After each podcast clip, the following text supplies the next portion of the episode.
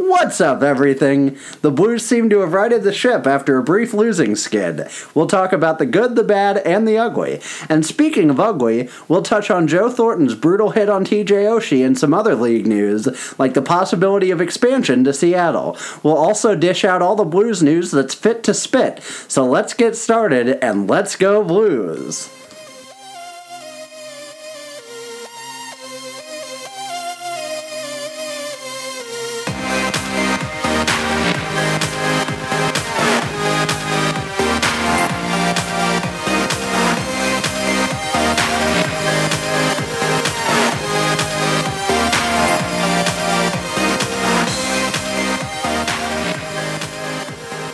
Welcome back, everybody. This is the Two Guys No Cup podcast. My name is Stephen Ground, I think. I'm here with Ian Peters, I think. He's got amnesia. I do, because that game put me to sleep. It was a Blues victory. Got a little more exciting towards the end, but boy, was it slow for a while. It there. only just occurred to me it's because Ken Hitchcock was on the other bench, so it had to be a snooze fest. This is what the Stars live through all the time now. Uh, Last year they were bad but exciting, and now they're okay but boring. uh, if you can't tell, it's Thursday night after the Blues game. Uh, it is December 7th, which is a date that will live Oh, in yeah. something. Um, we are here to talk about the St. Louis Blues and other hockey news. Uh, and I figure let's start with something that set me off a couple of nights ago, set me to spitting on Twitter. Uh, was it our power play? no, although we will spit plenty about that later on. Uh, no, it was the uh, Joe Thornton hit on TJ Oshie. Uh, for those of you that didn't see this, uh, Joe Thornton hit TJ Oshie in the head. Uh, which is a vital part of the body. uh, on what was this Monday night, Tuesday night? I want to say one of those Yeah. nights um, when the obviously Sharks were playing the Capitals. Uh, the play as well as the period were ending, and uh, Oshie had kind of tried to uh, hip check or uh, check into the boards Pavelski or Couture, I think Couture maybe, and uh, he'd sort of missed and then sort of fallen to his knees, and Thornton very kind of slowly, I mean, he didn't charge in there, but kind of glided over and just hip checked his head right into the boards. There was a lot of you know upset after this obviously. Uh, oshie stayed down for a good time and headed uh, off the ice and i think uh, has not played since although they wouldn't have had lots of opportunities to um, he likely had a concussion uh, because Joe Thornton really enjoys concussing Blues and former Blues players. Uh, later in the game, this happened right at the end of the second period. Uh, Tom Wilson of the um, Capitals came out and fought with Joe Thornton and just beat him into oblivion.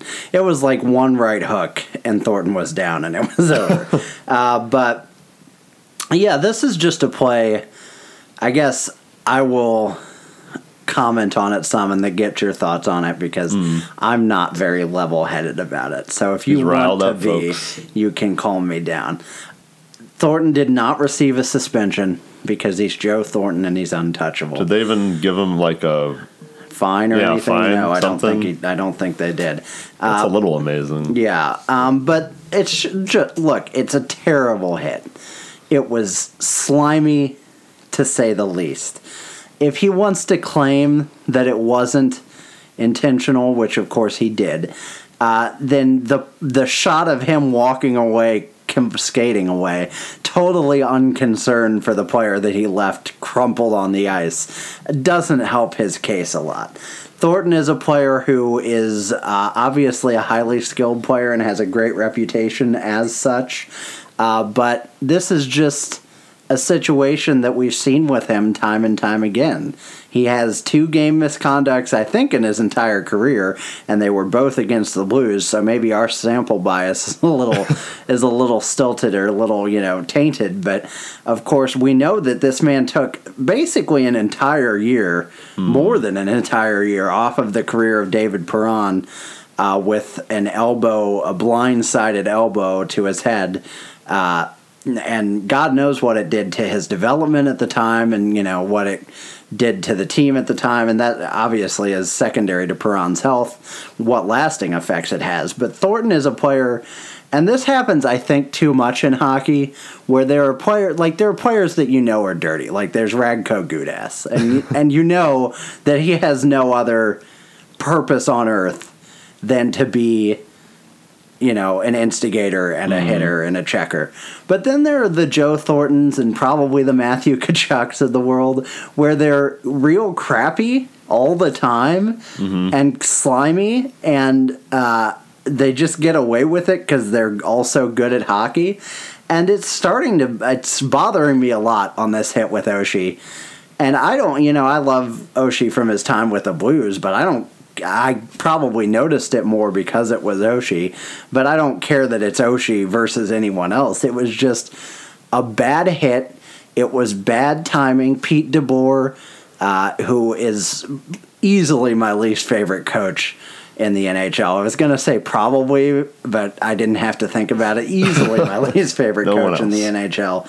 Uh, he called the Tom Wilson fight premeditated crap um, because he complains about everything, including getting uh, three times as many penalties called for the Sharks when we played them in the playoffs was not enough times as many penalties because he complained about that. Uh, I'm looking for his quote here. He says, You know what? If someone would have grabbed Joe in the heat of the moment after the play because they thought a liberty was taken, I've got no problem with that. Uh, to go into the dressing room, think about it, come out in the first shift and do that premeditated crap is just garbage. And the key statement he makes there is it's the first shift. They didn't fight him in the heat of the moment because there was no heat of the moment. the hit happened, Oshie was injured, and he skated away, and the period ended. So they came back on the next shift and fought with him. And yeah, Thornton engaged, and I guess he got his, you hmm. know, I guess kudos yeah, to him. he got his gentleman's comeuppance or whatever you want to say. But I, it's just it bothers me that there was no hit. There wasn't even an article in the NHL. Like there was no Brendan Shanahan video. I know he doesn't do those anymore, but there was no video explaining why he didn't get a suspension. It was just kind of ignored. And I just, you know, you go to the front page of Reddit that night and you see like there's a a, a page on it. There's a feed, whatever they're called, post. I don't. I, I thought I knew Reddit, but I don't remember. Steven's a the moment. 50 year old man. Yes. What's one of them? I put it on the Reddit. Um, but yeah, there's there's a post that has you know the top five comments are all from people whose avatar. There's a there's a young man's Oh, whose avatar is a different uh, NHL team.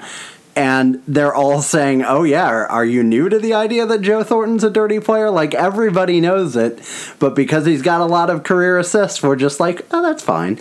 Um, and it bugs me a lot, and I've talked for a long time, so I will let you say your more reasonable thoughts on this matter. No, I think you pretty much hit the nail on the head.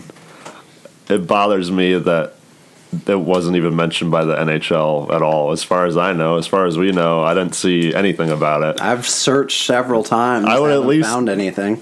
It would be too little, but I would at least hope they talked about some sort of like, you know, wrist slap or something. I don't know how they look at that and go, oh, it's just an old time tip. Be like, you can watch his eyes size up where Oshie is. Mm-hmm. And I get hockey players do that. Will go in for like the little extra hit at the end, kind of rile someone up, but not like when you hip check their head. Yeah. You go in for that sort of shoulder to shoulder at the end of the period to get someone to try and take a liberty with you. TJ Oshie's not getting up. Yeah, yeah. And it had the look of, you know, a little bit like when Oshie, to be fair, uh, went straight at Rick Nash. I mean, it wasn't cross ice, but he wasn't avoiding the hit. You know, there's no yeah. argument that this was, oh, well, he did his best to not kill Oshie. He tried to jump out of the way, whatever. It was a hit. If you want to say, well, it could have been worse, yeah, I guess, but that's not really an argument. Well. TJ Oshie didn't even have the puck for a solid like two seconds. Yeah, I'm not sure he even had the puck in Ever. that exchange. I think it was in that corner, but I don't know that he ever possessed it. I know it's and kind of yeah. regardless, it was well clear of that area by that Mm-hmm. point. it's a crappy hit whether or not he hit the puck. But yeah, it's kind of like if you want to go by the letter of the law, then wasn't even in the play. Yeah, I mean, I guess it I, it bothers me most that the NHL just didn't say anything. You know, not even the courtesy of a "this is why he wasn't suspended." That's the whole thing. I just wish Joe Thornton would just retire. You- You're not most certainly not getting the cup in San Jose Yeah, on this team you're on, and you're not leaving. So, see yeah. ya. I'm glad uh, for Tom Wilson uh, that you know he was there to deal out some justice, and I'm thankful to some extent that hockey still allows um, that to happen. But it was still, to me, a brutal and unnecessary hit.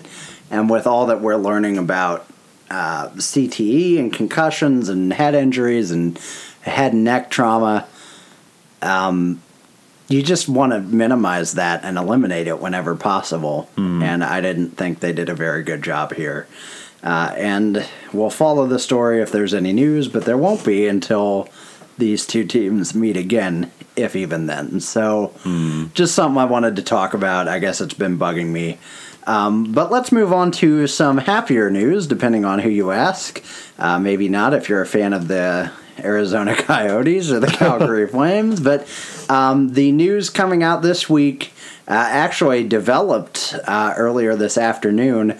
Uh, it was kind of broke on Monday or Tuesday of this week. Uh, and we talked about it earlier in the season that NHL to Seattle is gaining a ton of momentum. Uh, we mentioned, I think, earlier in the year that there are $660 million of improvements to Key Arena, uh, which is where the C- Supersonics used to play um, and is still the main arena venue in Seattle, but there's not a team that. That's where they host the Derna, Derna, the Dota 2 The Dota 2 finals, baby. uh, that makes me a super dork. That's a video yeah, game thing, kids, for those of you that don't know. Uh, yeah. It's a pretty big deal It is for that sub community. for those trash people. but yeah, they're basically building they're building an entire bowl on top of the bowl that already exists uh, for the Key Arena, as I nearly as I can tell. Um, and it's good. I mean, it's great. The the NBA is also looking at moving back. Seattle's a really great sports market. It, it's funny because when the Seahawks and Rams were in the same, well, they still are in the same division. When the Rams were here, I was like, ah, screw Seattle. And now I'm like, oh, I love their sports community, you know. But um, yeah, so earlier this week it was announced that uh, basically, it was something of an eventuality uh, more than it was a possibility. Geoff Baker of the Seattle Times said, uh, with the renovations deal in place, the NHL is expected expected in coming months to make a franchise announcement regarding Seattle. Uh, the league could award an expansion franchise or have a team relocate uh, from an existing market struggling to have a new arena built. And he notes Arizona or Calgary as the two most likely franchises. Uh, NHL super agent Allan Walsh said on Twitter um, that it is not a matter of if, just a matter of when Seattle gets an NHL franchise. Uh, today, uh, it was announced even further that Seattle was given the green light to start a season ticket drive. Now, that's not quite as advanced as you think. Uh, basically, it's sort of a step uh, that the It's kinda like NHL does, yeah, Yeah. to see what the interest is, and the NHL will say, "Well, it's no guarantee, but it is an advanced step in terms of the interest, kind of the courtship." You can think of it this league. way: uh, Quebec City has not gotten that. Yeah, exactly. Nor nor will they ever. No, apparently, no. Um, and I mean, Vegas got to do this Hmm. before uh, their whole proposal was formalized. So And I feel like Vegas just kind of happened. Like I forget this part of the Yeah. Vegas deal. it feels like you heard about it, but it didn't. Like, Yeah, more know. like I was like, okay, sure they'll get a team, and then Yeah. a year ago they're like, well, it's happening next Yeah. year. I'm like, huh, what? I guess Huh? with the one expansion, the possibility of another expansion now seems a lot more real. Mm-hmm. I'm a little surprised you mentioned, and maybe I'm just misinformed, but with Calgary or possibly Arizona, or basically just moving a franchise. Mm-hmm. I thought I'd read somewhere where they, they were thinking they're probably leaning more towards it being an expansion. Yeah. and that they would just to be able to balance out the uh, the um, divisions or the conferences. Yeah, and I think I think you're right on. That actually transitions into what I want to talk about next, which are some of the scenarios I see. Um, for one thing, if the timeline is 2020, uh, And it I realize is. that's technically like two years from now ish, but um, I like that 2020 joke. It took me a second. I like That's it. one of those thinkers. But I just think Phoenix, uh, excuse me, Arizona, and Who cares? They're going. uh, need they need resolution sooner than that. They can't just Yeah. for especially for Arizona. Good lord. Um, I heard somebody talking the other day about they're thinking about moving back to Phoenix, and I was like, "Wait, is that true?" And then I was like, "But technically, they're in Glendale, and I think there are two arenas, but I'm very confused, and nobody watches that team, and they're very bad." Uh, but yeah, 32 teams really makes more sense than 31. That's a weird number to stop at the thing about that you mentioned about realignment though is kind of an interesting point because when you look at the conferences that they have now obviously the central is the one team that's the one conference that is missing a team so more or less. Um, but when you look geographically at where these teams are if they were going to relocate either calgary or arizona it would be very easy. They would just stay in the Pacific Division where they already are. Uh, but if there's an expansion team to Seattle, that is going to be hell on the conference alignment. F- Just they got because nine now, supposedly. Denver is already not in the Central. So they're the team that's already stretching it. And the American West, in case any of you don't know, is real big. And so you've got Phoenix and you've got all the California teams, you've got Vegas, and you've got all the Northwestern uh, Al- Alberta and British Columbia um, Canada. That's the country uh, teams, which includes the Flames, the Oilers, the Canucks, um, and uh, you just there's not there's a big gap between even Denver that's already in the Central and is distinctly the easternmost of those teams, and the Central Division teams that are pretty clustered, at least east west. They're in a pretty straight line. Uh, so I think um, the best option here is definitely an expansion team, but that leaves the question of what happens for the alignment. And what I would love to see happen is I would love to see Arizona. I've, I, for one thing, I really don't think Calgary's moving. Uh, They're can- not, but there's also some comment tonight, I guess, from that governor's thing. I don't know who it was, if it was their owner or somebody that said they didn't see a solution currently for a new stadium for Calgary. And I don't know if that just means, you know, end of discussion, we'll stay in the, you know, Saddle Dome, or if they were like, hey, we're, if it was just another chess move of, hey, you know, we might have to move them. But you're right. Yeah. I agree. I don't think they're moving. The thing about Calgary is the minute you leave Calgary, uh, Calgary immediately becomes the most viable market for hockey. I, I love that thought that they're gone. They're like, we need a team in Calgary Yeah. right after they I, leave. I mean, Calgary is the fifth largest city in Canada. It's bigger than Edmonton, which is fairly big by Canada's standards. Uh, and the top six cities in terms of population in Canada have franchises already, as does Winnipeg, which is like ninth or tenth. It's a lot smaller. Um, and Quebec City is even smaller than that, and people treat that as a legitimate yeah. threat for an NHL franchise. And They've it's got a stadium. Yeah, and it's hosted a team before. Um, Quebec City is a full half a million people smaller than Calgary, so you just you can't take a team out of there. Hmm. I mean, I- I guess eventually, if there's just no movement on a stadium, you take the Flames. But again, that immediately becomes okay. How do we still get a stadium back in Calgary and get a team there? So, I really think that's unlikely. Uh, the counterpoint to that is it is certain that the Coyotes will eventually move. It's, It's just yeah. a nightmare, and it has been for like ages at this point. Um, so the two widely discussed cities, as we've mentioned several times, are Quebec City, which is in Quebec, uh, which is kind of northeast of here, and um, entirely northeast of here, not kind of, Just a little. Um, and uh, it's further east than even Montreal. right? Yeah, it'd be like the most eastern city, I'm guessing. Yeah, and uh, then there's uh, Houston, which is technically east of here, I think, but not nearly as much. um, so to wrap this discussion up, if Arizona were to move to Houston, it would align the conferences very nicely. Hmm. Houston and the Stars could be in the same conference and have a rivalry, and we could go to Houston and we could go to Dallas, and that'd just be the Central Division. However, what I would love to see happen is if the Coyotes move to Quebec City, they could just put the Red Wings back in the Central Division where they belong, and then it would be very clean and tidy. Um, put the Quebec in the Red Wings division, which is the not Metro, is Atl- Metro Atlantic. That's what I was trying to think. I was which like, it's not Atlantic at all, which is another problem. I was like, well, they got the two. You got well, I guess Detroit's not Atlantic. yeah. I guess Toronto's Detroit's not on the really Atlantic. Atlantic, okay, so yeah. you've got Boston and you've got the two Florida teams. Yeah. You're right. The majority not on the Atlantic. I don't like that they just called the one metro too. It's like This the is where cities are. directions. In any case, uh, there's a lot obviously left to develop. I think it's overall wonderful to see that the league is growing and expanding. Yeah, there are still teams that aren't in the black.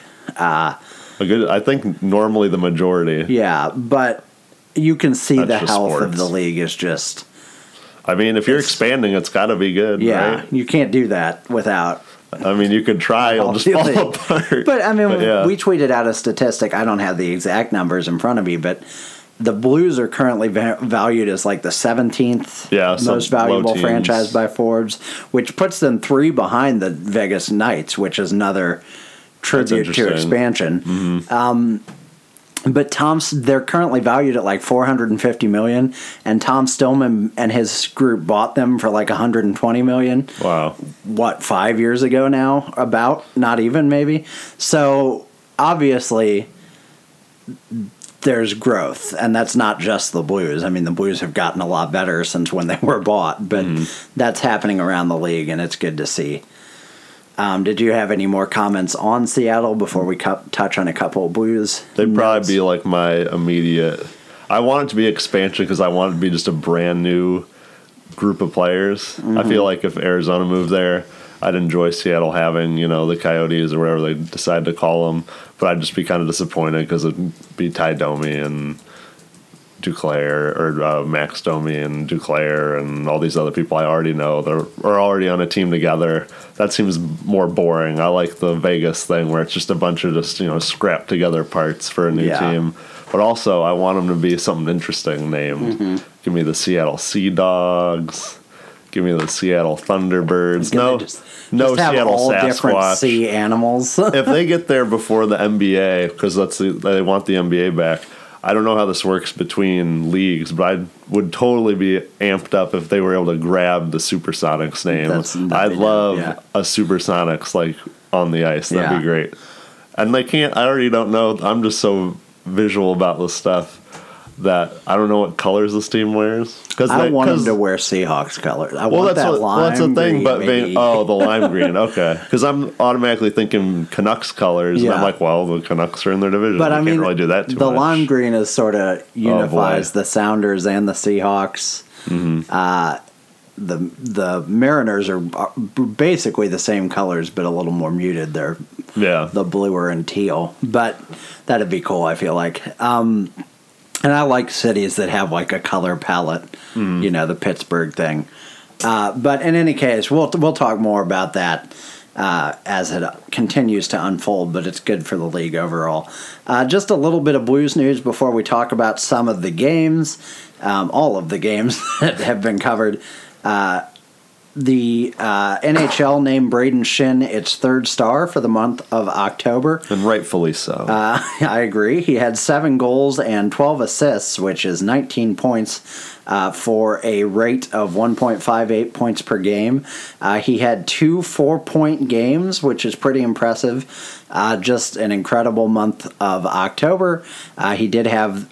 I I guess I kept saying October, but it's obviously November. November. Uh, that was my own mistake in writing the notes for this show, but yes, obviously the last month was November. That or they're very behind giving their stars of the month. Um, but he had a five game skid where he didn't record a point, and two of those games he didn't take a shot. But as we'll cover, he got a hat trick last night and or last game on Tuesday, and a goal tonight. So he seems to be back on track. I there's just there's no way to emphasize how wonderful a trade that was. I know. at I the feel like we're beating the dead horse. Brayden yeah, Schenn's and we good. we kind of are, but I just like one thing I do want to say because I've seen people be like, "Oh, it's two first round picks. You never know." Mm-hmm. It's one first round pick and another first round pick for them to take, Take the Jori Jori Lehtera, Lehtera contract. Like, I don't want to over stress that, but when you really think about it, we gave up one first round pick for them to take the Jori Lehtera trade, and then we traded back like four spots Mm-hmm. and gave up Ryan Reaves, sort of, if you want to look at it that way, to pick Brayden Schenn just kind of get all your additions and, and also. Klim Yeah. Kostin. So, Well, what I want to do at some point, and maybe we can do this over the course of this week and the next podcast, is I was reading someone that was kind of in your position, sort of defending. I, why would you have to defend this trade? But Yeah. defending this trade by saying, like, you know, first round picks for where they're going to pick if we're a team that finishes, you know, top 10 or whatever. So they're going to have to pick, you know, in between 20 and 31 or Uh-huh. whatever those are good picks and you like to have those, but that's not a slam dunk by any Yeah, means. yeah. Because I've already seen people go, "That's two first round picks for the Flyers. That's really good." And like, I mean, I want to, I want the Blues to have that too, but I'll take the known quantity in Brayden Schenn even before we knew he was this. Uh-huh. absolutely, yeah. And so I wanted to just do. Sorry, I wanted to just do a little like look up of the last five years, maybe next time, as far as like who's come out of that range. Yeah. What's the percentage of people you're going to hit a like a home run with? Yeah, let's remember to do that because that'd be really interesting. I mean, the thing is, I think Americans, at least, dirty Americans, no, uh, we're both Americans, but uh, Allegedly. I think Americans, their understanding of how drafts work is very, very altered or very based on the NFL draft. Uh, where first round picks are all supposed to be slam dunks. You expect first round picks to be impact players immediately, second round picks to be players immediately, and like third round picks to be role players immediately. so uh, that is just not how NHL drafts work. And if you're not familiar with that, go to Wikipedia and choose any draft between like 2005 and 2015. And 25%, I would guess on average or more, of the first round picks like won't even have a Wikipedia article because they became nothing. They just didn't even make it in the league. so period. yeah, and that can happen. I mean, you generally there's a top ten pick Hmm. that never penetrated the league at all, or you know, became someone's fourth Hmm. liner for a few weeks. So I mean, you got guys like I don't know the stats but like David Legwand, who got picked first overall Yeah. or maybe top ten. That's a great player in general, but that's still like that's more of a role player. Yeah. So yeah, And you think about like not to beat a dead horse, but like, and we talked about it last week, I think, or a couple weeks ago when we were talking about now Yakupov Hmm. and the Oilers GM, like the difference in quality of drafts. Like Oh, yeah, the NFL will talk about, oh, this is a weaker draft for quarterbacks, or this is a strong draft for whatever, but like they still expect everyone in the first round to be really good players. Mm-hmm. That is like the NHL draft. Nail Yakupov could have gone like 15 other years, you know? but- yeah, been that far down. yeah. So you can't just say, oh, well, they're two first round picks. That's great value. I mean, it's good value. I mean, I'll take it as a Flyers fan Yeah. for sure. I don't If- want to rip on that. Yeah. That's the other annoying thing too. I'll see on Reddit is every time Brayden Schenn does anything, and maybe it maybe it'll die down next year because this is his first year here. Uh-huh. It's always someone being like, "Man, what a trade!" And then it's a Flyers fan going, "Yeah, I didn't, you know, I didn't like that trade," and the Flyers fan going, "Oh, you know, I thought it was okay," and just devolves into this Flyers conversation. I'm always like, and even sometimes Blues fans kind of egging them like, "Man, why did they make that trade?" and I'm always like, all right, can we just talk about Brayden Schenn as a as a human being and person rather than like no, the trade? Absolutely. I get the connection, but it's Yeah, annoying. I agree. uh, so let's dig into these four uh, games that we have to cover tonight. Two are crapola. Two that are very ugly. Uh, well, I'd like to point out. there are mixed opinions on one Oh of yeah, them. I'd like to we'll point out we it. predicted that both of these games were going to gonna be, just great. successes. We're just going to yeah. be excellent. Very embarrassing. Uh, the Blues obviously ended their home or their second game of the back-to-back streak, as we'll cover. Uh, but yeah, it was an ugly start to the week. Um, we're gonna alter a little bit how we cover these, just so we don't get as bogged down in the details. We're gonna kind of highlight a few goals to talk about more per game, and maybe sim some more and talk about uh, storylines a little bit.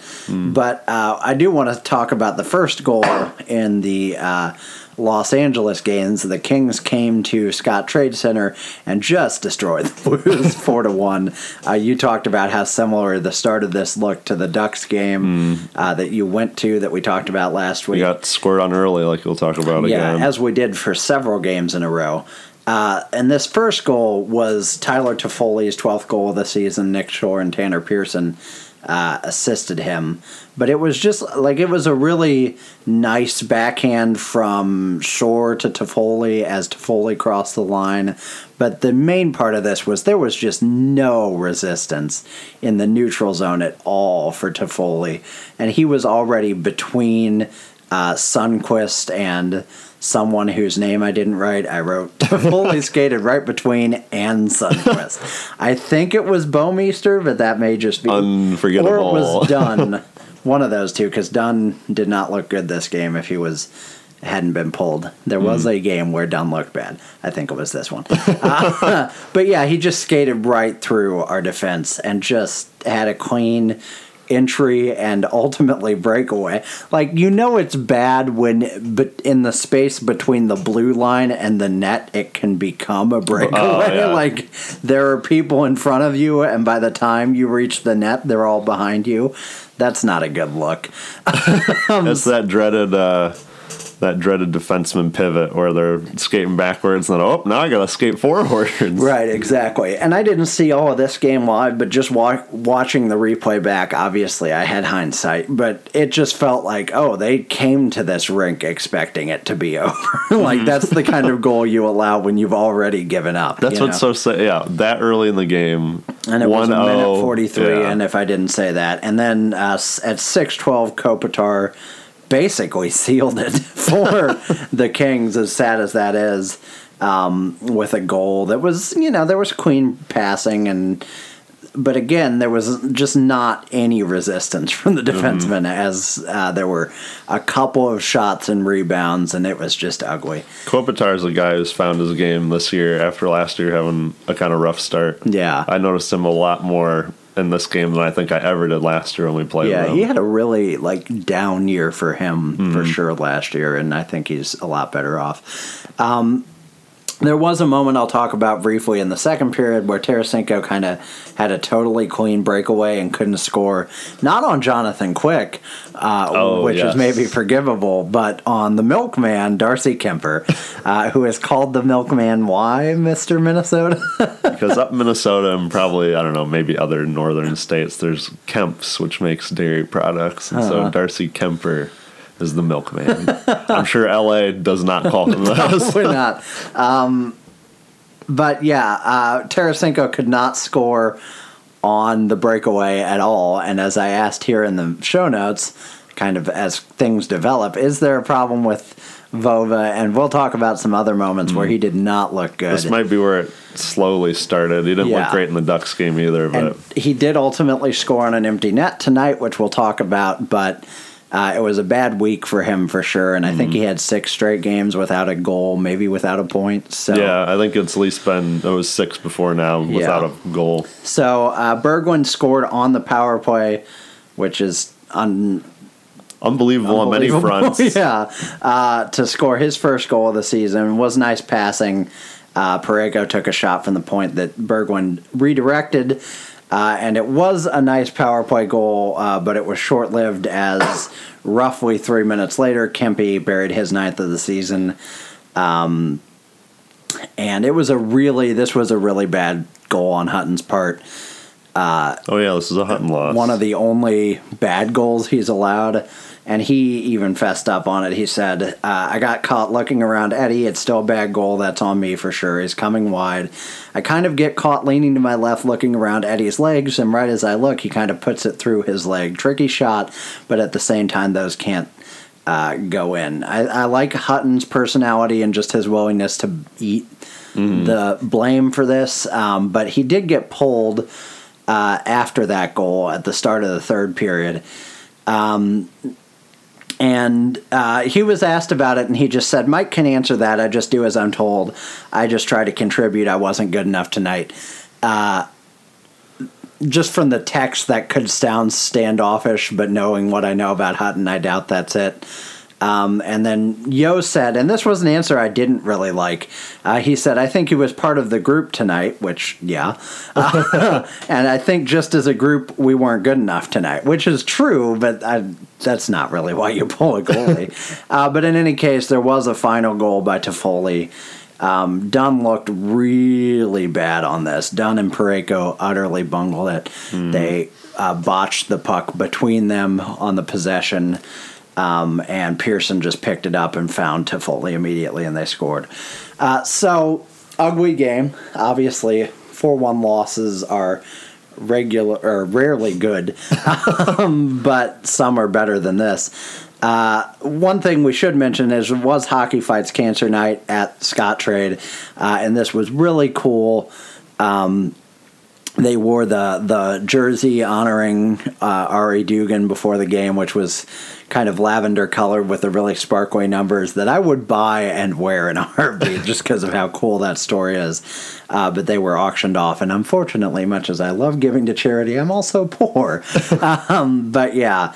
Uh, they had an anthem singer, color guard. They were all cancer survi- survivors. Her family, Ari's family, dropped the puck. Uh, Allen and Hutton both had special masks that were really cool. I think uh, Allen's was designed by um, Petra's nephew or, Or niece, niece, who yeah, yeah. has, uh, you know, who has think some form of I think cancer. it was leukemia. I yeah wrong. so that was cool and i just i think what hockey does for cancer is really cool it's really wa- awesome to watch the league unite. They had a moment where they had people who were affected by cancer in some way either you know through their own lives or family or friend lives uh, hold out their flashlights on their phone and it turned off all the lights in Scottrade and that was really cool. So it was a cool night for that purpose. Um, but kind of the interesting stats here the Blues outshot uh, the team 40 to 28, and they won 57% of the faceoffs. Uh, but as will, will become a theme in all of these games, they were only one for five on the power play. I do think their penalty kills gotten a little better in this. It, it has improved. Yeah, uh, the Kings were 0 for 4 in this game. But we did have two of our power plays nullified by penalty. Uh, we out hit them. We gave the puck away four times. Um, what are some of the storylines that stood out to you from this game? And then we can just wrap up with some of the quotes from the team. This one felt off like from the beginning. You kind of talked about it with that early goal. They sort of made a trend of that. I think they they got scored on early in that Ducks game prior. Um, I can't remember if they got scored on too in that uh, Wild game that they that they won even before. But and then in the game before that, I think in the Nashville game, we're just kind of stretching far back. They got scored on early, and it just was a sour taste in your mouth from the very get go. They didn't seem engaged at all. It's been really annoying to watch them at home and not engaged. It seems like the type of thing where you could easily get I don't know get going after hockey fights cancer night Yeah. and the intro and all that. I don't. Maybe it's an emotional toll thing, but they kind of looked bad in other games later. Yeah. So I don't want to take that away from them. I saw one- I just don't want to use it as an excuse. I saw one fan kind of go like, "Can we stop having ceremonies before the game to distract the team?" And I was like, "Gross, dude! like, read the room." I don't know, but um, yeah, I think you don't want to use that as an excuse. Yeah. You can play better. Well, I just saw enough of that, and I mean, we can skip by it, but they. I don't know. It just to me, we keep saying this every time we get a loss, or I feel like I keep saying this every time we every time we get a loss. But this one seemed like our worst game, and I'll say that even compared to the Wild game we'll talk about next. Um, and then I guess that was our only loss this week after that. But yeah, I still think this LA game was probably our worst. I didn't get to see the one we lost to either of the Florida teams, but it just felt like a stinker the whole way through. I had a hard time enjoying it at all. As we'll talk about too, these power plays when we get them, I kind of don't care anymore. Yeah. Because we don't score on them, it's kind of like the other team has a power play. so when the other team has a power play, I don't expect the Blues to score. they can, but I don't expect Yeah. them to score for two minutes. So when the Blues get a power play now, with how inept they've been, I don't expect them to score. Nor do I really expect Dallas or whatever team we're playing to score either. So for two minutes, nothing happens. Yeah. Schenn gets, you know, slashed in the face, and for the next two minutes, we get to watch nothing happen. yeah. and it just seems like uh, it's just a killer. And well, we can talk about that in this next game, actually. Uh, unless you got some quotes that you want to read off from this game. Um, let me see. I think uh, Yeo just said um, it looked. Oh, this is for the next game, possibly. So never mind. Uh, let me say. Uh, he said this is, I would say, the first time this year we've lost a couple games in a row before, but this is the first time I would say where we weren't right. We weren't right to start the game, and certainly we didn't find it along the way. We don't have a lot of time, but a little bit of time, referring to that. I think it was a it was a back to back, so not a lot of time to prepare for the next night. Uh, but that's going to be a tough test tomorrow. And the way we're going right now, we're not giving ourselves a chance to win hockey games. So it almost felt like he was conceding the next night's game. Um, and I think what he makes is a really good point that we'll talk about after the Wild game. Is he says there was nothing inside. It doesn't feel right. It doesn't feel like we're playing that five man unit. It doesn't feel like we're dangerous. I certainly don't think LA was nervous in that game, which I think is a pretty accurate summary. Yeah. Um, and we'll talk about that. But why don't you go ahead and talk about the Wild game a little bit? I want to say the Wild game was another one where very early on we got scored on. This is sort of We the almost we more than doubled the time between. yeah, that's nice. I mean, it was only a little over four minutes in when we got scored. So yeah, almost the whole five minutes unscathed. but it was a Ryan Suter goal. If I remember this one correctly, this is one where he just kind of banked it off the back of Jake Allen skating in. So I don't really want to blame Allen on that. It's one where he's kind of having to move right to left because it's behind the net. But it's just that's another one where you hate. I just hate fluky goals because you're like, well, now we got to hang with this team for essentially what I feel like should be a tie game, but because of a fluky goal, they're you know they've won. I hate fluky goals against us. I'm fine with them when we score them, of course. That's no problem. Um, it- I mean, we outshot this team in this game. I think we looked really good through the first period. I think we peppered them a lot, but it's all from the outside. There's no like high danger scoring chances, which I like to describe, and maybe the NHL describes it differently. But it's pretty much from the goal line, the mm-hmm. extended goal line, up to the dots and the circles, and then across to like the low slot. That's like your high danger, like you're in the goalie's face. And then I think even on metrics, they'll say medium danger is kind of like high slot, you know, higher up in the circle. And I think it's funny they have low danger, which is like way out at the point. But I swear this whole game we never got in close on uh, Dubnyk. We never got in there. And when you're not scoring goals, which we had got what won the last game in LA, and then we got one here eventually. You would like to see the team maybe kind of have a game plan of all right, let's just get in there and try and scrub one home. Mm-hmm. That gets the crowd going, that gets us going. Then you can kind of stick to your, I guess you call it regular game plan. But it annoys me that they try and go for these kind of like perfect shots. It definitely makes it look like they're holding their sticks a little close or a little hard. Mm-hmm. Um, it's weird too because that was always a problem under Hitch, mm. and Hitch always preached the exact opposite of that. so it is kind of surprising that even still it's a problem. You know. I th- I thought yeah I thought that's what we looked like in the first period. I thought we looked a lot like that in the second period too. Despite the fact that I think we did a really good job defensively against the Wild. Uh, we managed to get a goal from Berglund, another Berglund goal. This is two now for this guy power play. for the Berg dog. Oh, was this Or also a power play goal? No, that's the next game. I Okay. it's Power play goal. But yeah, assisted by Tarasenko and Zaboka. This looked No, I'm pretty sure this is power play. Oh, really? So yeah, I didn't write it down, but yeah, it is. It was a really good shot. It was a really good wrist shot. Mm-hmm. Sometimes I forget Patrick Berglund can do that. I don't know. He's I I like Patrick Berglund, but I he sort of gets lost in the shuffle of high end talent Uh. we have or high end players. I'm like, oh yeah, you're not like a bad player. Yeah. so I'm like, oh, that's pretty good. Um, you mentioned last game that he got a deflection. And I always really liked. I think he's really good Mm-hmm. He in the high have sweet swat. hands. Yeah, he's got those soft, soft Swedish mitts. And the Blues did have a, a Corsi For percentage, which is a fancy term sort of measuring Ooh. puck possession, uh, of 70.59 in this period, which is Hmm. pretty good. So they did look good. And and you We yeah, we did good by possession standards. They just didn't look dan- I think they didn't look dangerous again, like Mike Yeo said. yeah. And I think that's been our problem this whole little losing streak we had. Yeah. I think, uh, and and you touched on it a little bit, but I feel like watching this game, I felt a lot worse about it than it actually was.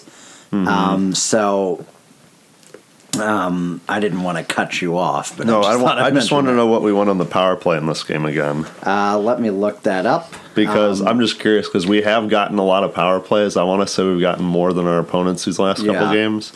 And I only question that because I think that has a lot to do with our um, Corsi being high, our percent Yeah. or our um, percentage in that being high. Because yeah, then you just possess the hell out of it. Now, Yeah. granted, they just knock it out of out of their zone, and we got to go skate back for it. But that's possession.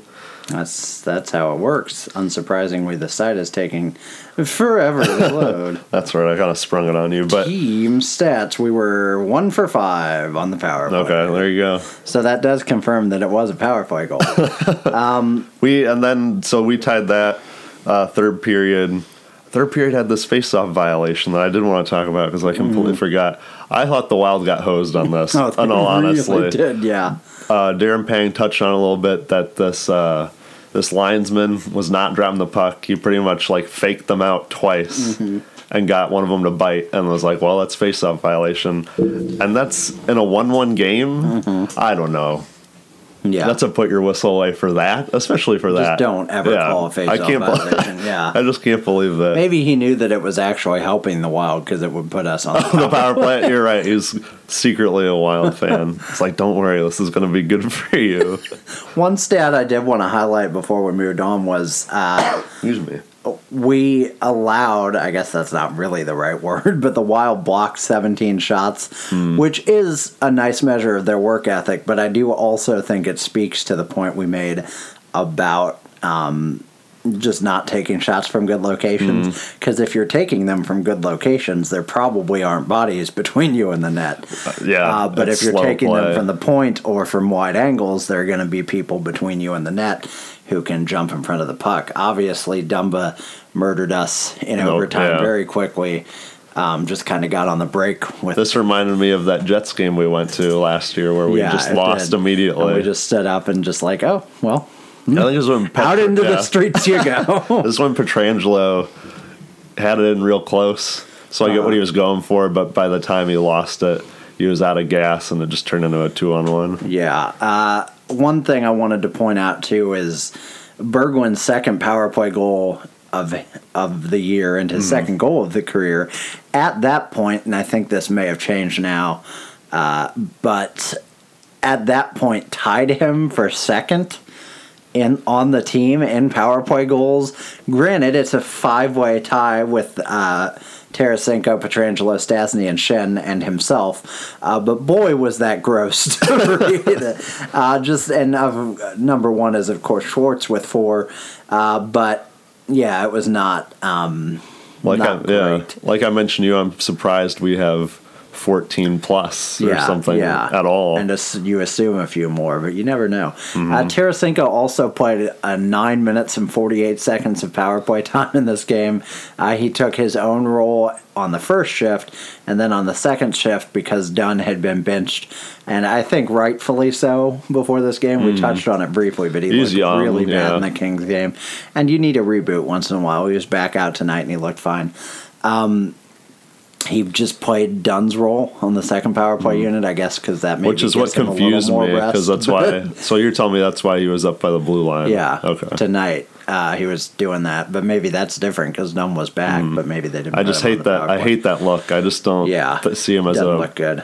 He's not like He's a not a slap shot well, yeah. sniper. You and know? he's not like the power play QB. I mean, Yeah. it, it runs through him because he needs to shoot. He's not the one setting up the Right, play. exactly. Um, yo, here's that quote I, I tried to start earlier. he said, It looked a lot more like us. Obviously, not the result we wanted, but it's something to build off. That's the main thing. We've kind of been on and off, and a little bit more off than on lately, and this is a little bit better picture of what our game looks like. Uh, he also emphasized, though, that I don't think our net front presence was very good tonight, but I think that we've got some skill to put ourselves in a position to shoot pucks, and we've got the shooter mindset. Uh, and that leads me to a stat I wanted to touch on a little bit because uh, I've just been noticing a trend in several of these bad losses that we had of us taking an enormous amount of shots. And so i went and traced the numbers. This is not like i did not do high level Zoom computing here but um, uh, against the wild uh, this game we had 42 shots uh, against the kings the night before it was 40 uh, in both of those goals we had one goal or both of those games we have one goal each by Berglund. uh, the night before or the game before against the ducks 39 shots and that was the one where brodziak had the two goals uh, at the end and then there were the uh, there was the game against the Wild where we scored six goals, but we did that on 40 shots. Uh, and then the night we got shut out against the Preds, we took uh, 34 shots. So in those four games, we had a total shooting percentage of 0.051%. Uh, and without the Wild win, the six goals on 40 shots, it was 0.0258%, uh, which is not good. There's not necessarily a set threshold for what you want, but if you look at it Well, as sort of agreed, like yeah. if you take 30 shots in a game, you want three goals or more. So 10% would be about like Yeah, good. tends to 10% would be yeah. good, 8% would be like fine. Ten percent is what your Two top percent Yeah. is not good. Ten percent is kind of what your top nine sort of role players or top six even shoot at normally. A little bit above, depending on if you're a sharpshooter like Tarasenko. But so you'd assume that's what your team should be shooting is ten percent ish. So you would think that's some luck. You know, that's some bad luck if you're that low. Like Yeah. that, some of it's you not playing well. It's block shots and all mm-hmm. that, but some of it's just not getting any bounces. And I think we've kind of seen that over these last two games. I don't think we've looked particularly fantastic Yeah. against Montreal or against Dallas, but I think we've gotten chances, and with those, we've been able to capitalize, which is a lot more than we were able to do these other two. Right. And we will talk about, obviously, in this upcoming game as well as the one from tonight. Uh, we took a, a lot less shots, a lot fewer shots in both games, Mm-hmm. but we scored a lot more goals. so uh, we'll talk about that. Um, so moving on to the Montreal game, uh, we went to Montreal. It was a cool night for. Uh, we joked about this on Twitter because they had a big story. Several times they talked about how uh, Sammy Blais uh, Oh, yeah. was returning home to Montreal, and then a, couple of times I read he grew up three hours from there, and I just felt like only in Canada can you say that, right? Because like I get it, you grew up rooting for the team, but tons of people root for the Cardinals in Kentucky, and they're not from St. Louis, you know. And I talked about like you can't go back to Columbus and be from Indianapolis, you know. So that was kind of fun, but it is a cool night, I think, for any hockey player, any Canadian hockey player to play in the Bell Center against the Canadiens. Um, this night got off to a hot start, and one of the kind of funny things was we had all those bad games where we allowed a goal in the first five minutes, and then at exactly five minutes in, not only have we not allowed a goal, but Brayden Schenn, Brayden Schenn score, broke his no scoring spree.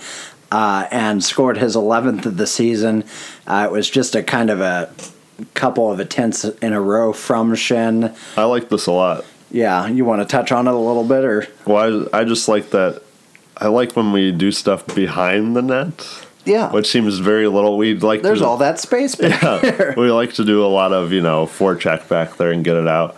But I thought it was really nice look to have. I mean, didn't he try and swat it in once? It went back to Schwartz. Schwartz went behind the net and then pumped it out to Schenn again, and Yeah. he scored.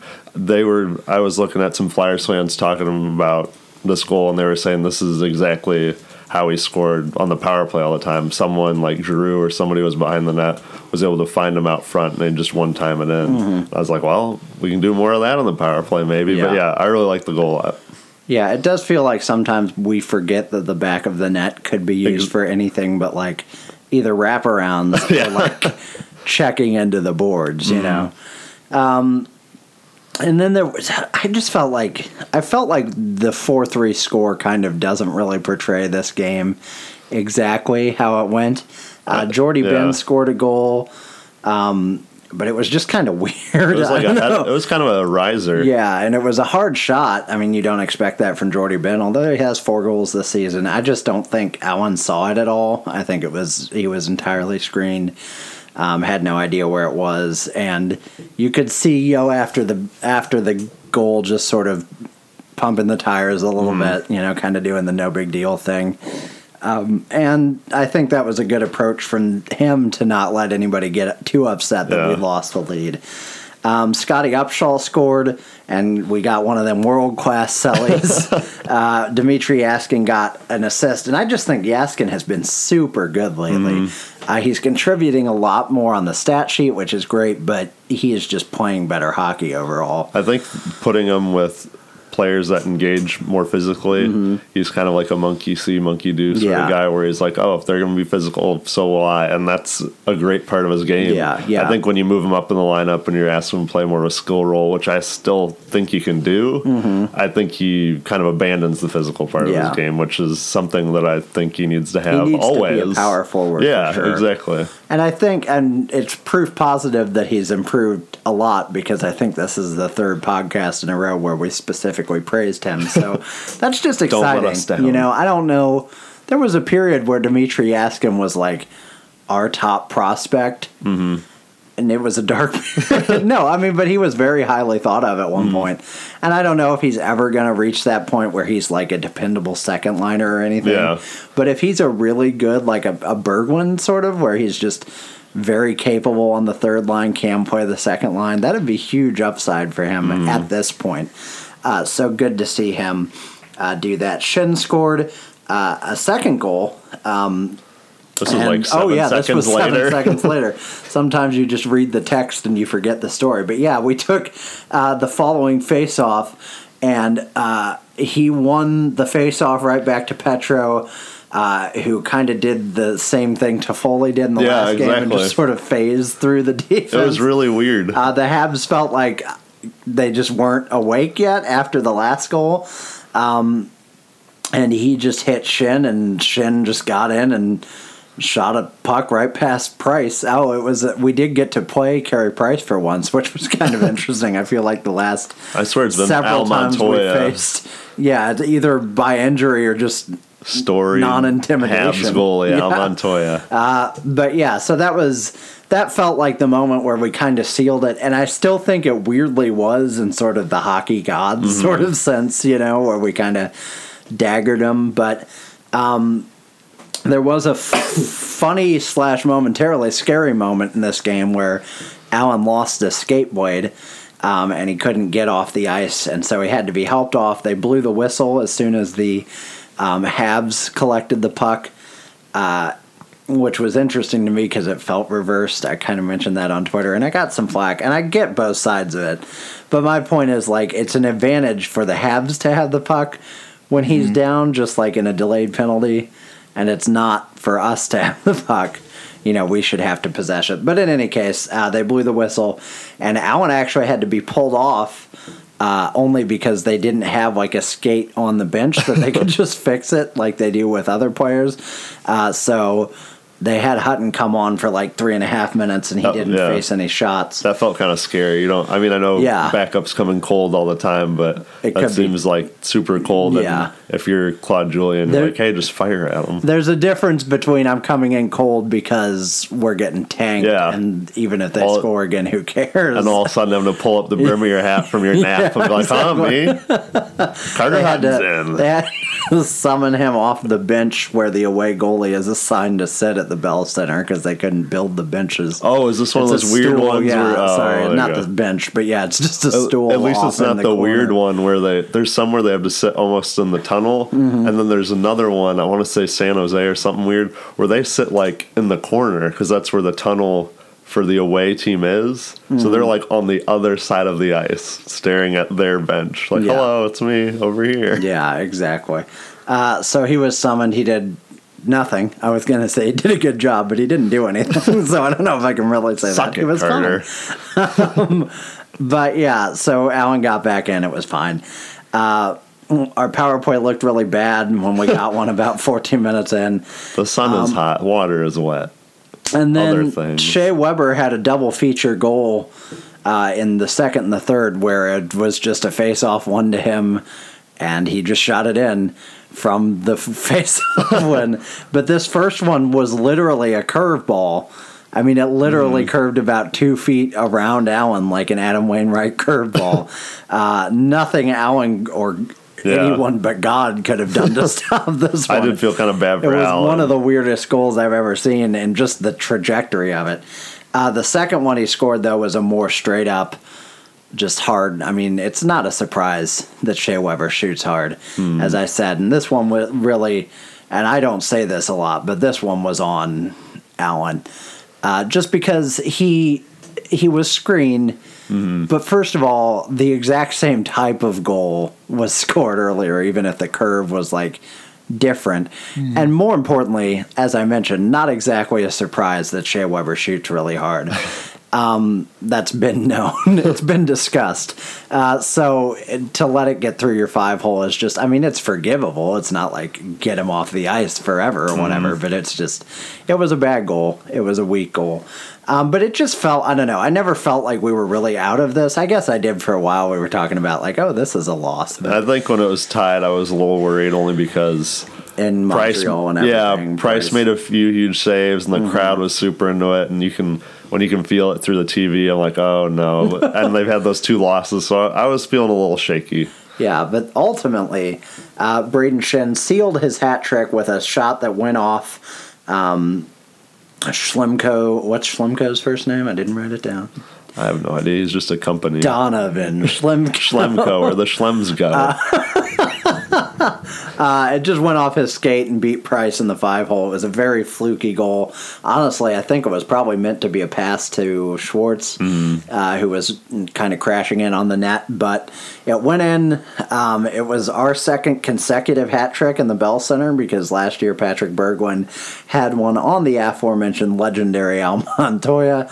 Um, cool for Sh- Schenn. There's so anytime, many anytime I say an S, I just have to like mentally go through the Rolodex in my mind. Stepniak. Yeah, but but um, it was cool for Schenn after the cold streak to get this big a you know this big a turnaround. Um, I, this was our best effort of the last five, although it was a weird game. Um, like you said, the four three doesn't really. I don't know. It doesn't really represent the effort that was on the ice from us. Yes. Our power play uh, this time was still bad. Uh, it was 0 and 3, which is the same percentage, but fewer failures. See, there you go. That's an improvement. Uh, but as we mentioned earlier, we only had 30 shots in this game. Uh, and it's the lowest total in nine games, but it's also the much higher shooting percentage than any of the losses we talked about. I'm not a mathematician, but four in 30 is over 10. um, so that was good to see. Uh, Tarasenko, though, has missed, had missed 11 shots uh, during a season high six game scoring drought. And there was a po- point we forgot to mention where he uh, did some passing and some deking and got him really tight on Price. It was amazing positioning by him, and then it totally missed the net. Uh, just kind of an unforgivable. and I was that was a moment, you know, and you and I are quick. Usually to defend Petro and Allen and Tarasenko when people are like, "This is all their fault," and it's like, it's only because they're good that you're mad at them. Exactly, you know, you're never blaming Dimitri Jaskin, uh, the aforementioned. And we love Dimitri, but that's he doesn't usually wear the L uh, Mm. very often. but um, there was a moment here where I was kind of tilting on Tarasenko, and I was like, just be better, just be more consistent. you can just tell he's super duper frustrated. It's hold, holding the stick too tight, like we talked about earlier, and I think that one was a prime sort of him trying to fine tune it to really get past Price when really all he had to do was shoot at the top half of the net. Yeah, exactly. Uh, it was a bad miss for him for sure. Uh, but as we will talk about shortly, uh, he redeemed himself, kind of, I guess, uh, in this Dallas game. Would you like to lead us through that one? Yeah, uh, that uh, we just finished. It felt like a boring game. Uh, it but did. It got a little hotter at the end. We It don't was- have to spend a lot of time on it. It was uh it was like we said a Ken Hitchcock game. Thank God he was behind the other bench and not ours. But it was just felt like it felt like a defensive game by Dallas. But I'm gonna say it was boring because of how many power plays we had. Mm-hmm. We had seven of them. We scored on two of them. That was great. But like I mentioned earlier, when we're on the power play, it's boring Yeah, exactly. and we were on the power play for a huge chunk of time. So it it didn't it didn't feel overly exciting, but we won three nothing. Uh, there was a long break at the beginning to repair glass. I, we were talking about how that seemed like a loss for us just Yeah. because it was at home, and now we're going to kind of let our guard down. But thankfully, that wasn't the case at all. It was a very long glass repair, though, for Mm-hmm. sure. I don't know if when they cleared that stuff up for the renovations, if it got harder to fix or something, but it took a while. Yeah, and then I think was this Brayden Schenn goal in the first uh, power play goal. It was. Oh yeah, it was I two power play goals and an empty netter. So yeah, Brayden Schenn keeps it going, assisted by Jaskin, hey, and Steen. Um, this was a this is a really good, I think, setup they had for once on the power play. I really like how quick Schenn is able to release it. He seems a lot more sure of himself in shooting than I mean, obviously than Tarasenko currently. But I think a lot of players think even guys like Steen take a little while. But I think I don't know if it's just coming from the Flyers or being from a different team long enough. But it seems like any player we get tries to dust off the puck a little too much, and it seems like Schenn's like, well, I'm just going to fire it in anyways. Yeah. So that worked a lot for me. Um, first period, I thought we looked pretty good. I don't know if we outshot them. It felt like we did. I don't have the numbers in front of me. But uh, second period was the one. This is where I'm, we were talking about. Just kind of felt like uh, nothing really happened. Um, we the Stars had a heavy attack right at the end of the second period and got a quote unquote goal, but it was a good solid two seconds after the horn had blown. Um, I think I heard someone or read someone on Twitter mentioned, does Allen, is he like the goalie that stays down longer than any other goalie in the NHL? and I was like, uh, probably not, but I get their point. There is Yeah. a lot of stuff where he falls over to flail for a shot, and rather than recover and try and get up, he's just like, well, I hope they shoot it now." into me. yeah, if I'm down here now, I'm not getting up. Yeah. So I would kind of mention that too. That he just kind of looked like, why are you going to sit down there? It almost looked like they kind of gave up. It's that sort of whole coach mentality of you got to play to the whistle, and it kind of looked like our team played till the second before, Yeah.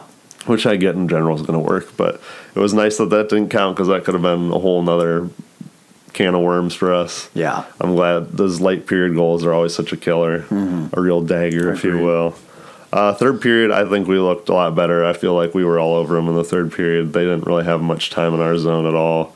Um, I think they only got one power play this whole game, one only one that I remember. Yeah. But and so we it was pretty much all five on five except for a few power plays. We got one of which Colton Parayko scored on. Uh, this was another nice zone keep in and sustained pressure with Parayko QBing the power play, which I do like to see. I like to see him getting experience up there. I, in fact, I don't know if he's considered part of the first. I think he's part of the second power play unit, but I almost wish he had more time on the first and they moved Petro back over to the second. Yeah. And not because I dislike Petro or think he's not Kevin. He's terrible, guys. Yeah. He's it's not good. But I, but I think for a guy that's playing the majority of your team's minutes, you know, just period, Yeah. it'd be kind of nice to have him have a slight amount of rest and you know delegate him to the second the second unit. I don't think he's the best quarterback on the power play. Not that I necessarily think Parayko is either. I just don't see it as a clear advantage for him to be on the first. I guess. Um, thinking I don't know strategically. Yeah. But yeah, it was several shots. Berglund hits one. Uh, Sobotka gets the rebound and Parayko at the point, and then Parayko lets it rip with a goal. And it was uh, it was nice that it was just a clean goal. I mean, I like deflections too, but I like to see Parayko get a goal here and there, especially from that slapper, because Yeah. he does seem to have kind of an unwieldy one going this year. Not as many broken sticks, but one that's kind of getting fired wide a lot. So it's nice to see him. I think it went just right between the legs. I could Yeah. be wrong. And then uh, from there on out, it was pretty much like I said, the Blues the whole time. Uh, Tarasenko got an empty netter, which I feel like the whole team willed him to do. he skated much closer to the empty net than I've ever seen him skate to put it in. Yeah, because he was he, totally unopposed at that yeah, point. even he knew he had to hit this in. we joked about he has to hit it or his career's over.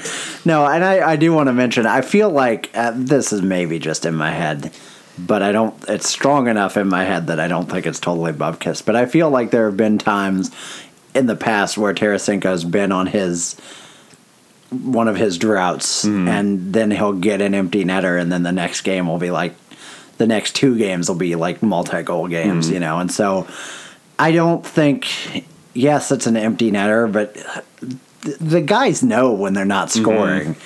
And even if it's an empty netter, that's still a goal. you mm-hmm. know, nobody's talking about a five game, 10 game goalless drought Yeah. or six games as it was for him. Once you've scored a goal, even if they say, yeah, well, it was only an empty netter. I mean, still, you know. Yeah. Well, I was reading people talk about that his frustration might just be from a points perspective. Like he's someone I heard someone tweet out that was like, "Oh, because he's not leading the team in points, he's frustrated." And I was like, mm-hmm. I don't know if it's that, and maybe it is, but I don't think it's like a personal deal. Like I can't have these specific people above me. I think it's more that he knows he's relied on for scoring. Yeah. And so even if they're winning, which I guess they've only been doing for the last two games here, he knows that if they're losing tight games or losing by a lot and they're not doing much, he's the one to be looked at to score. So I see it more. Right. I read someone basically try and say it was like an immature thing, and I was like, if anything, it might be a detriment to view himself in that manner Mm-hmm. or to be that hard on himself. But I think it's more of a mature thing to know, hey, this team looks to me Yeah. to do this, and I'm letting them down right yeah, now. and he's. I mean, you, we've, we've seen articles with him and stuff. He wrote Well, that's that what I mean. You've read what he, how he speaks about teammates, Yeah. and how he views the team in Yeah. the city. I'm like, I don't think this is a guy that's like, I need the most points. No, you no, know? it's definitely a, a pride slash just caring about his team and his teammates factor, Mm-hmm. and knowing where his game is and needs to be. And there's nothing to worry about Yeah. with Vladimir Tarasenko. The only things, the only things that I, you know are troubling with him is I wish he'd shoot more. I wish you know I wish Mm-hmm. Yeah. he'd take more. Not to quite go to the Ovechkin level where it's just I'm taking 12 Every shots a shot. game and some of them will go in, but yeah, I mean he's he's a great player. So um, I just think yeah, we looked a lot better in this game. Obviously, it Yeah. was our first shutout of the season. no, that's true. Um, Allen tied was it Jacques Plante or or Glenn Hall, Glenn maybe. Hall maybe Yeah. for third on our team. we were joking about this. Is this 16? The, three shutout Yeah. leaders on our team are Elliott with 25. This is career Blues shutouts. Elliott with 25, Yaroslav Halak with 20, and now Jake Allen and Glenn Hall with 16. Um, just I think it speaks to a couple of things. I think it speaks to the Blues haven't had a lot of goalies with a long tenure, Hmm. even in a 50 year um, career, not Yeah. 51 year franchise. Um, but more than that, I think it, it points to the evolution of the game to just be lower scoring and goalies. Yes, talk about the equipment and everything. Goalies are inc- far superior athletes now than they ever were before, and they play the game. The way they play the game has evolved immensely. Yeah, it's Um, completely different from what so it was. Allen will have, uh, barring a trade or anything, I am fairly confident he'll have the solo lead of this by the end of his contract in a couple of years. um, so that's good. Uh, obviously, this was Hitchcock's second return to Scottrade Center. Uh, we beat him again. Hooray. Um, the power play still sucks. Two for seven. So I think, I mean, just kind of looking ahead, we have another week. Uh, is just a busy month. Mm-hmm. Um, we've got Detroit uh, that's a noon at, game. De- at Detroit, the Little Caesars Arena debut. Hot and ready. Um, we better be hot and ready for it. if they don't say anything like this on the telecast, I'm boycotting this yeah, team. we quit. Uh, Darren Pang, it's on you. Uh, and then we've got a back to back in Buffalo. Uh, just take the lake over. Just, just get on the boat. And then Tampa Bay on Tuesday, uh, Anaheim again on Thursday. Uh, I think that Anaheim game will be really telling just because we look so bad against them, what will have been two weeks before that. Uh, and if we can coast in there with a couple wins, um, the Tampa Bay game obviously would That's be very interesting because yeah. they're. But I mean, it's very interesting because they're two of the conference leaders. But in terms of like standings and stuff, who cares? Because they're the other. Conference, Maybe we'll you know? see them in the Cup Finals. Maybe. Just kidding. Um, but uh, yeah, so it'll be an interesting week, and then next weekend we have a back to back with Winnipeg, which I think will be very telling. there you go. That's the Um, big one. and a little bit of a Canada road trip after that. Uh, so I think December is going to be a, a really telling month for us. We've seen ups, we've seen downs, we've talked about the resiliency of this team. Um, now it's time to talk about consistency Yeah. and just can they be this team or which team are they? You know, and it's it's hard to say. It's good that we're riding two wins now, and they're good wins. They weren't cheap wins. Um, but we'll see after that week, and that'll be some of the things we talk about uh, when we do this podcast. It sounds like next Saturday. This is all Ian's fault, by the way, people. Look, you can blame my 12 game pack being for next Thursday and Star Wars. You can blame Star Wars. I dare you. And his father. No.